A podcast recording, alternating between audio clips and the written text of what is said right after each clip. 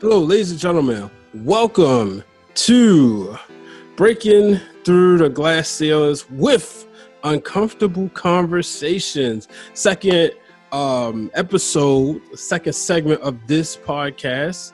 And I told you before that this would be more of the trending topics discussions. And today we are going to talk about what they call the clusterfuck that UNC has. And of course, we're talking the University of North Carolina, so I had to bring on the person closest to me from the University of North Carolina, my good friend, my mentee, Miss Jazmine Bunch, also known as Jazz on Fire. Jazz, what's up? Yes, yes, yes. Hello, y'all. It is me, your fave. And if you tune into Here's the Heat, you will know exactly what I mean. But hopefully, by the end of this conversation, that'll also be clear to you. yeah, absolutely. So, first and foremost, how are you doing um, with everything going on? Yeah, I'm I'm doing. That's exactly what it is. Um, there is just so much happening at once. Um, it's overwhelming. You know, honestly, I'm exhausted, but it's senior year for me. Um, I am remotely, like completely remote. All of my classes are remote. I'm doing, you know, what I love. My classes are all broadcast and, you know, creation based. So we're in the middle. We're okay.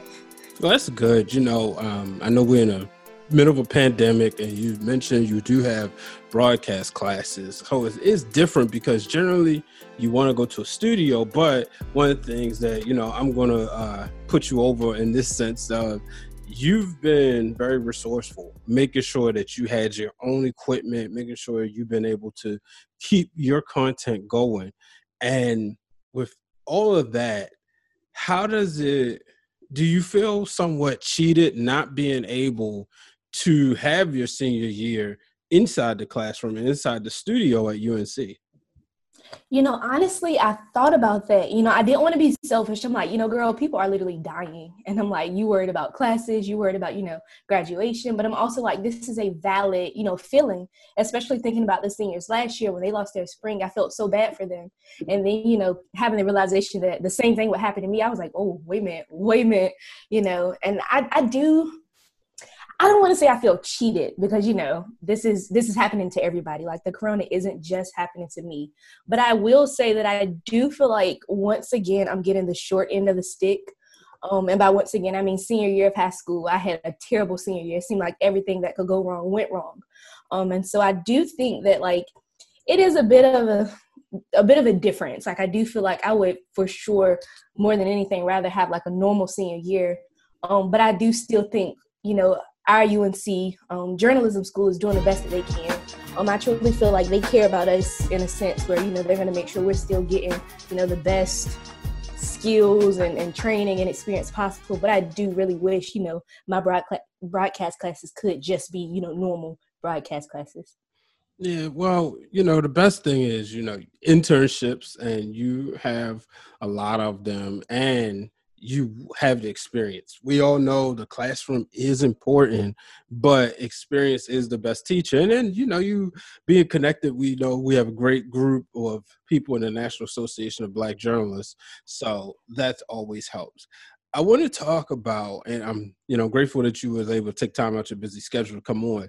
I was got up Monday morning and I saw UNC has a clusterfuck on their hands. Ooh and you know, I guess when you say when you put the word cluster, is it still uh is it still profanity?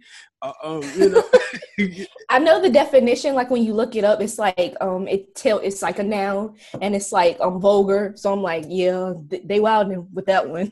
yeah. Um. So obviously, when I saw that, you know, you I thought about you, and I'm like, oh shoot. So, what was your what What did you think when you first saw that? So honestly, um, as a journalist myself, as a writer, um, I was like, wow, this is how they're moving at the Daily Tar Heel. You know, um, the Daily Tar Heel, which is where it was, um, you know, published, is kind of like the flagship publication on campus, and you know, pretty much at UNC, it's like the the norm in journalism realm where if you didn't work at the DTH, you didn't really, you know, you weren't really a journalism student. Um, but seeing that, I was like, you know, honestly, this would never be able to come out of, you know, the mouth or the work of a black journalist. That was that was my first thing. I was thinking about that. I was like, wait a minute, you know, we're held to these standards and objectivity and you know these strict rules. And I'm like, clusterfuck? Like we can say that? Like, you know, that was my first thing. And then second, thinking about you know the content and the actual you know what's happening, I was like, you know what, I'm I'm not at all surprised. This is we all knew this was going to happen. Yeah, and maybe you know, it got to one thing I saw. Shout out to my friend Nikki Mayo. Um, she posted, if I'm not mistaken, something along the lines of journalists, UNC students have had enough, and you know, they got pretty much. This is how they feel, and the reason is because, and you can explain further, but seeing students return to campus in the midst of the pandemic. That so I'm off campus, like I said. All of my classes were remote because I knew better. I wasn't going to be a part of any foolishness that UNC has to offer that I don't have to deal with. Because I'm telling you, this university puts us through it. And by us, I mean especially the Black and Brown students of color. Um, and I think for them to send us back in the middle of a global pandemic, especially like having, you know, I think we're number two. We're tapped for number two for the best public health, you know, school. Having one of the, and I'm just like, so like what's what's tea? What's good? Like how do we have the number two public school in the nation and we're sending thousands of students? Some of these first years who have never been out the house you know they finna get out here at the food back to school? Like that's just not i don't think that's a good idea. And so i really just feel like you know this isn't the first time unc has shown you know just a complete disregard for their students or that they disappointed us. But i do think this time is it's not just limited to the black and brown students, you know, who always get the short end of the stick. This is campus wide, you know, it's, it's affecting, you know, the other side of campus that we don't really talk about that doesn't get impacted. And I think it's even nationwide because, like I said, this is a global pandemic. Like, this is literally, you know, what always happens. This isn't the first time UNC has screwed up. And, like, I just feel like this is just on a larger scale and it's campus wide. It's not just the black students. So it means a little bit more to everyone. Yeah, I, I couldn't understand it. I've been very vocal last week on the first um the first on the you know inaugural segment of the uncomfortable conversations. I discussed how I didn't think college football should continue. Mm-hmm. And a lot of people brought up, well, you have people who have jobs and coaches and staff and reporters. I understand all that. I understand the fact that these people do have jobs, that this is how they make a living. But at the end of the day, to me, and I'm a I'm a sports fan, it's still extracurricular activity. You're not paying these players. Yes. So you want them to go out there and risk their lives. And you got players out there who are saying, We want to play, hashtag we want to play. And I know that when I was 18 and 19, I wasn't making the smartest decisions. you know, obviously yeah. you're older than that, but I'm pretty sure you could even say for yourself when you were uh, freshman jazz is much uh, was less mature than senior jazz. For sure. So when I saw that, and then I saw that these students were returning, like, what in the world? So was there was there no like guidelines? Were there that you know of? Was there not any guidelines when they came to campus or any regulations saying, hey, make sure you maintain your physical distance or don't be out partying. Do you know of any of that? Mm-hmm. Yeah, so they had this whole roadmap to UNC. Um, they have a program called Carolina Away that is pretty much tailored to the students who decided not to, you know, physically come back to campus. Everything's online. So, you know, we receive these emails like almost every day, it seemed like before classes started. And then once classes, you know, did start, we were getting them just kind of reminding us, you know, practice social distancing. You have to wear a mask. Um, you know, most organizations were taking it upon themselves to cancel like in-person events, although the university, you know, recommended it. Everything was just like a recommendation. Of course, social distancing and masks were like required, but honestly, like at one point, and this is where I feel like the journalists, especially the journalists of color, it's always us, I feel like, doing all that free diversity labor for this university, um, found out that, like, you know, the white fraternities and sororities still planting the party. And so, you know, we had the social media has been our best friend with, you know, UNC because they love doing us dirty behind the covers. But um, we bought it to social media and we were like, what do y'all mean that you can't do anything? You know, why can't you hold them to some kind of disciplinary standard or anything? And so I feel like that was the biggest issue coming back, knowing that UNC could say, you know, well, we can't do anything about this, but also having this like vague guideline where they're like, well, if you do this, you'll face disciplinary action, or if you don't do this, I'm like, okay, that's not clear enough. You know, people are going to do whatever you allow them to do, especially newly admitted college kids. So I just felt like everything was unclear from the beginning, especially when it came to finances, when it came to like disciplinary actions. Um, students were worried about like attendance because a lot of um, teachers here are like, you have to come to class. And I'm like, baby girl, it's a global pandemic. What do you mean? Um, and so I just feel like it just, the plan was faulty. The foundation was faulty from the beginning. So we all, you know, we, we anticipated the Carolina blue skies crumbling around us. So it wasn't at all surprising. Wow. So even you have teachers saying they still have to come to class? Students got to come to class? Absolutely. And then you also have professors, once again, students kind of using social media to help hold the university accountable. Um, I saw a girl post that, you know, she was telling her professor what was going on. And the professor was like, you know, we actually, I pushed for my class to be online only. And the university told me no. And we're like, what? But, you know, you still have those professors that are, some of them are like, you know, you need to come to class. And some of them are like, this is, this is a lot. And I understand. So do what you feel, you know, safe is doing. Wow, that's crazy. Now, wow, well, you you look at. Did you notice this morning that it had hit the Washington Post and you know multiple major newspapers? And it's always you know it's a big story when the journalists become the story because you know they always teach yep. us you're not supposed to be the story, supposed to whatever. Uh, just, I, I, I, honestly, and I probably get some heat for this, but I do understand that a lot of that was made before individuals were becoming brands and journalists were becoming brands. And you get mm-hmm. mad, well, you're putting journalists on TV. Like Don Lemon is a brand now. You know what I mean? Yeah. But we, I, I woke up and I saw that, and I was like, well, and it wasn't so much. I mean, I'm not gonna say it wasn't the fact that it was the school and what they did, but I do have to credit the journalist for the headline because the headline is what pulled everybody in. For sure. You know, when you think about, because like you said, like we're not using clusterfuck as a headline. It might be in there somewhere, but when you put, and, and I know my mother is probably listening, she'd be like, well, how many times are you gonna say that word? But Just repeating. we get it, Brian. She's like, we get it. But you're not using it in the headline. You know what I mean? So, but now does this? Are like how? I guess to say when you all this happening, did this make you happier that it was finally bringing awareness of the way things were going on down there? I, you know, um, I have mixed feelings Mm-hmm. So, uh, you know, I'm really finally glad that we are getting the attention um, and UNC's actions is finally being held, you know, accountable. They're going to be held accountable for their actions because, you know, they messed up for the world to see. This is, you know, everybody's talking about us. But at the same time, I am so very embarrassed to be a Tar Heel. Like it is, it is not a good day to be a Tar Heel.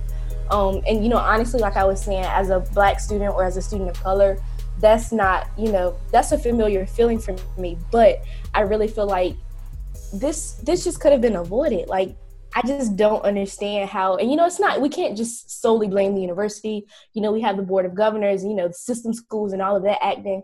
But i do feel like you know if you're a university and you preach that you love your students and you care about us and we're your main priority i feel like you would have really advocated for us to not come back because right now I think the numbers is around like 300. Do not quote me, but and they're still rising. They're still being tested. Um, but it's it's almost 300 students who are sick. Mm. This is a we're talking about a virus that is killing people. Like the numbers are just rocketing, and this virus is killing people. And you brought these students back to face this, like what what amount of money or like what kind of what did you gain you know and was it worth the risk of possibly having your students you know die and that's the thing that I feel like hurts me the most because, like I said, I'm not on campus. I don't have any in person classes. I don't have any friends directly impacted by that. But it still hurts me to know that I'm going to a school that doesn't, obviously, you know, I can assume they don't care if I die or if I die, you know, it wasn't. We tried. Like, I think, I cannot remember who it was, but they quoted him saying, you know, I don't apologize for trying.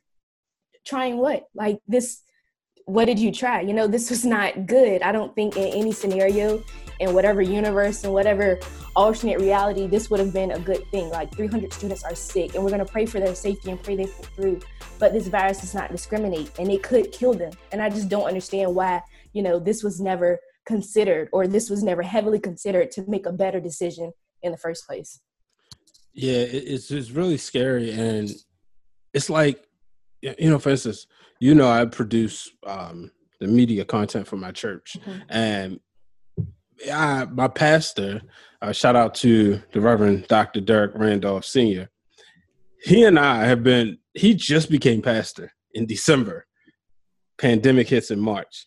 A lot of the congregation is older; they're in their fifty pluses, you know, and he hasn't really had the opportunity it was like as soon as he was kind of getting warmed up and doing some implement some of the new things, boom, this hits. So mm-hmm. I've spent a lot more time with him producing the content than 90, probably 99% of the church members. And one of the things I said to him was, we have an older congregation. I know we will say physical distancing, but I know those people, they're going to want to hug each other. Yep. they're going to want to hug each other. Um, and and the thing is, when I thinking about college students, you have to have somebody. You know, you got to have some sort of enforcement. And so I'm assuming there was like nobody who, no security, no campus security around to like pretty much stop this or right. anything. I, and, and it's so unfortunate. You um you brought up here's the heat your show. Make sure everybody check it out on YouTube. I will yes, put the yes. description um, to her channel. Make sure you subscribe. Make drive those numbers up. And I was watching one of the episodes where you had a gentleman who had the virus, and he was uh, you, you could obviously know better, but he was no older than thirty, if I'm not mm-hmm. mistaken, right? Twenty six to be 20, exact. Twenty six years old can you just talk can you give us a summary of the conversation? Because obviously i want people to go watch it but can you give us a summary of the conversation and what you learned about covid-19 the coronavirus from him? Absolutely. So um, this guy i was scrolling on facebook and he was just you know sharing his story of how he recovered. And i was like wow you know i know him. Like i don't directly know him but i know him um, from social media. You know he's you know from the same area and I was like, he's young. I know he's young because I remember, you know, not going to school with him, but, you know, being in that age range. And I was like, this is crazy. You know, I'm glad he's here and I'm glad he, you know, survived. But I'm like, I think we need to talk to him. So, you know, other people, our age group, see this, hear this, and hopefully act. Um, and so I talked to him. Basically, he honestly, I think the main thing about it was he still doesn't know where he got it from. Um, and that's probably the scariest part. I know he said he and another friend went and got tested at the same time. They were in the same car um, because they they were like indirectly exposed to a relative, an older relative who had it. Um, but he doesn't think that was where it came from. He just honestly doesn't know. And so the friend actually ended up testing negative. They didn't he, they didn't get it, but he did. Um, and it was just crazy because he was telling his story and just like at first it was like a, a nagging cough and you know just like the normal symptoms. And he said he had asthma um and so you know he thought it was that kind of thing. And then once he got the test results back it was like a week. And he was like that's when things just got worse. Like it just started progressing and becoming progressively worse. He was like one night he got up to take some medicine and he couldn't walk. And i'm like in my head i'm thinking what do you mean you can't walk? He was like his body was just so sore. Like he was just physically unable. He just fell to the floor and couldn't get up. And I'm like, this is not the flu. And I had to ask him, I was like, okay, have you ever had the flu? And he was like, yes. And I was like, compare the flu to the coronavirus because a lot of people are making that distinction. And I know it varies from person to person, but like, what was your experience? He was like, yeah, the flu ain't got nothing on this. And I feel like that's the thing that people need to understand. Like, it doesn't discriminate. It impacts everybody differently. So someone who's 80 years old and you know had health complications all their life could live but a young, healthy, you know, 20 year old could pass away because it just is different. And I think another thing that I learned from him was um, I asked him, how did he feel about the virus before contracting it and then after? And, you know, before he said he didn't really, you know, think much of it. He didn't take it serious. He was out and about, bar hopping, clubbing, doing whatever, cookouts. And then after he realized like it's, it's serious, like, you know, and I told him that it shouldn't hit home for people to take it serious. But I feel like for our generation, that's the only way people are beginning to see. And I think he was really grateful, of course, to be alive, but also because he has a son and his son um, battles has a, is battling cancer. Um, so he goes to chemotherapy, and he was just like really blessed and thankful that his son didn't contract this virus from him, and that nobody in his household did. So I was just like, I'm glad that you were able to have this experience and recover and heal. He says he still feels the effects of it, but it was just really important for him to see, you know, after experiencing it himself. Yeah, you know, we did a episode on sports and the and COVID nineteen and how I put it on hold. And I remember NFL player Von Miller contracted it, and I believe it was him or it was another player. I was reading. I've been reading so many articles, and then obviously dealing with a lot of work with my day job. I noticed that there were athletes who said they don't feel the same, you know, and people just think, oh, you know, oh, they'll get it, they'll be fine, you know, but it's taking people out because there's also different variations of different strands of it, I believe. Right. And you know, people were so quick to do temperature checks. And, you know, one of our doctors at uh, Johns Hopkins Medicine, Dr. Dave Thomas, said, you can't basically, he summarized it in an article with NBC News that that's imperfect because, and it's better not to count on it. That, you know, it's not they don't believe the testing, but it's so many different symptoms. So, and then some people don't have symptoms. So, doing a temperature check doesn't always mean okay, they're good to come in. They're exactly. coronavirus free. And I know one of other doctors have said that they speak against the temperature checks because you're still breaking the six feet man, um, recommendation. Mm-hmm. You know, so what do you? How does you know before we get out of here? You know, like I said, UNC really made a lot of headlines because, really, because of a headline that really drove home and had people think like, "Whoa!" Because I think it was one of the things is, wow, journalists really they really printed this, and then the fact that they printed this, well, let's open up and see why they said it, and exactly. seeing so many people came in, um, so many people had you know had the virus or came together, which led to more people getting sick. Where do they go from here? And how do you feel going into you know continuing with your senior year? You know honestly thinking about the point you just made where like we made headlines because of a headline that really makes me you know call into question would we have made headlines otherwise. You know the fact that 130 students tested positive after you know students were on campus having a slip and slide and having parties and having events. Would would anybody have cared that that was happening? Had that headline not you know made headlines? But i think moving forward i think unc just really needs to put the health and the safety of their students first and making all their decisions. So I think one thing, a lot of um, you know controversy going on right now is the fact that you know they they gave us this you know recommended eviction notice for students to stay on campus, but yet they didn't give us any kind of breaking classes. And when you think about it, like this is a lot to take in even if students aren't moving off campus like i said i'm like not directly impacted but this this stressed me out you know i have friends who live on campus. I have you know classes and i'm just thinking about the fact that this major thing is happening. So i think prioritizing the health like in all aspects physically mentally um and thinking about the financial situations of students. Because I know um, one thing that was controversial also with their roadmap was that they didn't plan to offer refunds um, for housing and for meal plans. And I'm like, what do you mean? Like, I'm signing this contract with faulty housing. You may keep me out in the middle of the semester and I'll have nowhere to go. And so I think they need to prioritize that.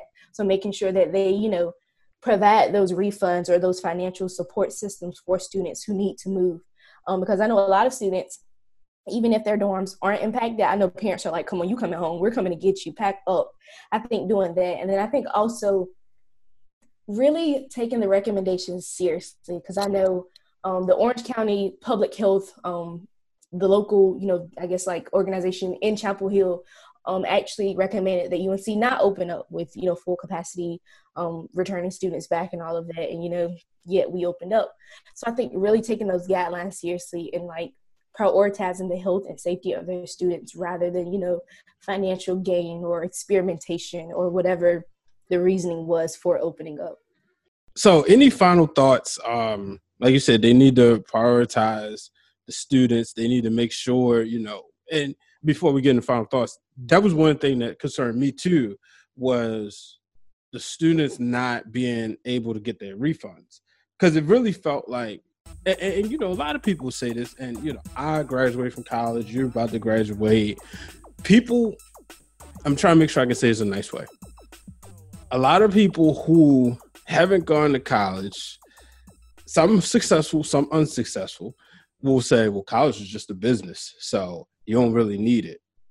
Mm, How, right? However, there are people who will say, you know, it's you know, they'll say that. They'll say it's a scam. You know, you don't need college, just another. It does offer the experience of developing relationships and bonds and connections. But it did concern me the fact that they knew this was an issue, yet they got the money. Yep. But okay, well, yeah, we're gonna stop now. As opposed to making the call before, you're talking about boatloads of thousands and thousands of dollars that's gonna come in. You know, so that was one of the things that was real concerning. But you know, before we get out of here, um, can you drop your final thoughts? Let the people know where they can find you. Yeah. So I think you know like like we all say this is you know uncharted territory. We have you know never really been in a situation before. So i think just meeting people and systems and everything where they are is going to be how we navigate this. And i know you know social distancing and mask and you know protecting yourself is important. I feel like the only way we're going to make it out of here is community. And so i think dropping that individualistic mindset and thinking about you know what is best for their greater good because i'm a senior this is my last year. I want to party. I want to go out. I want to have the whole full experience. But I think at the end of the day, the baseline for this is that people are dying. And why is that not the main concern of, you know, America, of the government, of people, you know, and it shouldn't have to hit home for, you know, a family or, you know, a loved one to die before you take this virus serious.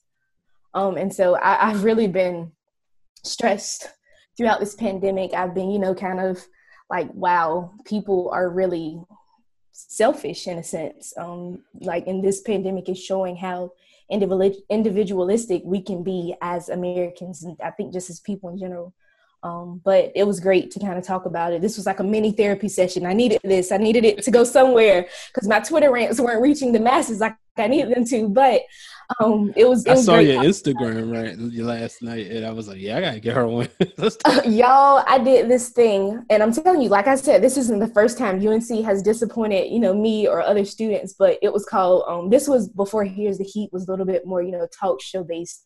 Um, and it was called UNC Don't Care About Me, and it was like I called it where journalism is junk talk, and I just had to go in on them um, with the way they handled Silent Sam. And I think last night I did like an Instagram version of it, and I was just like, I really am frustrated. And so, but it, like I said, it was great talking about it and having like a platform for it. Do you, would you obviously you have younger family members? Are you sending them to US UNC? Absolutely not. Okay. Or you, so you sending them to Duke? No, I, absolutely not. I tell my my nieces and nephews all the time. They're like, "I'm going to Chapel Hill." I'm like, "No, you're not." no you're not because i'm gonna make sure that you get a personal recommendation letter from me to go somewhere else because absolutely not this tar heel born bred and tar heel stops right here this is where the legacy stops with me because i just don't feel like you know unless i see some change in the coming years from unc showing that they truly care about their students specifically you know they're students of color i don't i don't see any more of my family coming here if it's up to me oh well, I mean, you know, I'm always an advocate for HBCUs. You know, we're not even gonna do that. We're not even gonna give the HBCU folks a reason to bring the debate back up. But you know, sometimes I do wish I would have took it down the road to Central. Not gonna lie, you know, try to go to Howard. Not gonna lie, but it's always grad school. Yeah, for sure. That's that's where I'm headed. If I go back to any more school, that is where I am headed. Yeah. Howard, hey boo. hey Morgan.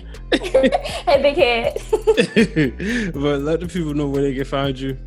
Absolutely, y'all. So I am at Jazz on Fire underscore on everything. That is Instagram and Twitter, and on Facebook and YouTube. I am Jazmine Bunch, J A Z with a Z, M I N E, and Bunch. It was great talking with you, Brian. Jazz, I appreciate you taking the time out. Um, this conversation obviously wouldn't have been as effective, you know, you being somebody in the mix, a student, and giving that raw, authentic opinion. I've said this we've gone through two pandemics. We're going through coronavirus, COVID 19, and then we're going through the racial pandemic. Mm-hmm. It's time for us as black people to stop code switching. It's time for us to stop being nice. We've we've been, you know, well, I really think, and this is how it should be. We tired. Absolutely exhausted. I like literally exhausted. Yeah, and and so and like you just said, you already felt like UNC don't care about you as a black woman, and now as a student about your health with this coronavirus, that is a problem. It need to be addressed. I'm I'm happy that you were able to come on here. I really appreciate your time. Absolutely. I, I feel like God gave me a big mouth, so why not use it for the people who don't have one, you know? Heard what she said, ladies and gentlemen. Make sure you subscribe to her channel on YouTube and get in contact with her. Make sure you check out Here's the Heat. I promise you, I guarantee you, you will be entertained. Until the next time, folks, make sure you check out breaking through the glass ceiling. Hit the subscribe button. This week coming up, my friend Erica Marmalejo will be on. That episode will drop on Sunday. If you haven't done so, make sure you check out the episode with my brother Quincy Young. Until the next time, folks, remember don't let anybody set up a ceiling that you can't break through podcast is brought to you by B Waters Productions. It is produced and edited by myself, Brian H. Waters, with the music brought to you by Hypnosis. You can find Hypnosis on Instagram at hypno underscore beats.